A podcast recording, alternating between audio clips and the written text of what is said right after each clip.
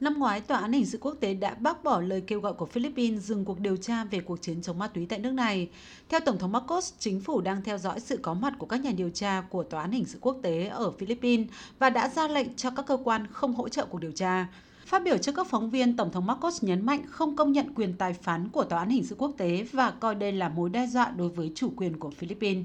Vì vậy, chính phủ Philippines sẽ không giúp đỡ bất kỳ cuộc điều tra nào mà Tòa án hình sự quốc tế tiến hành. Những nhà điều tra của Tòa án hình sự quốc tế có thể vào nước này như những người bình thường, nhưng sẽ không nhận được sự trợ giúp từ bất kỳ cơ quan chính phủ nào.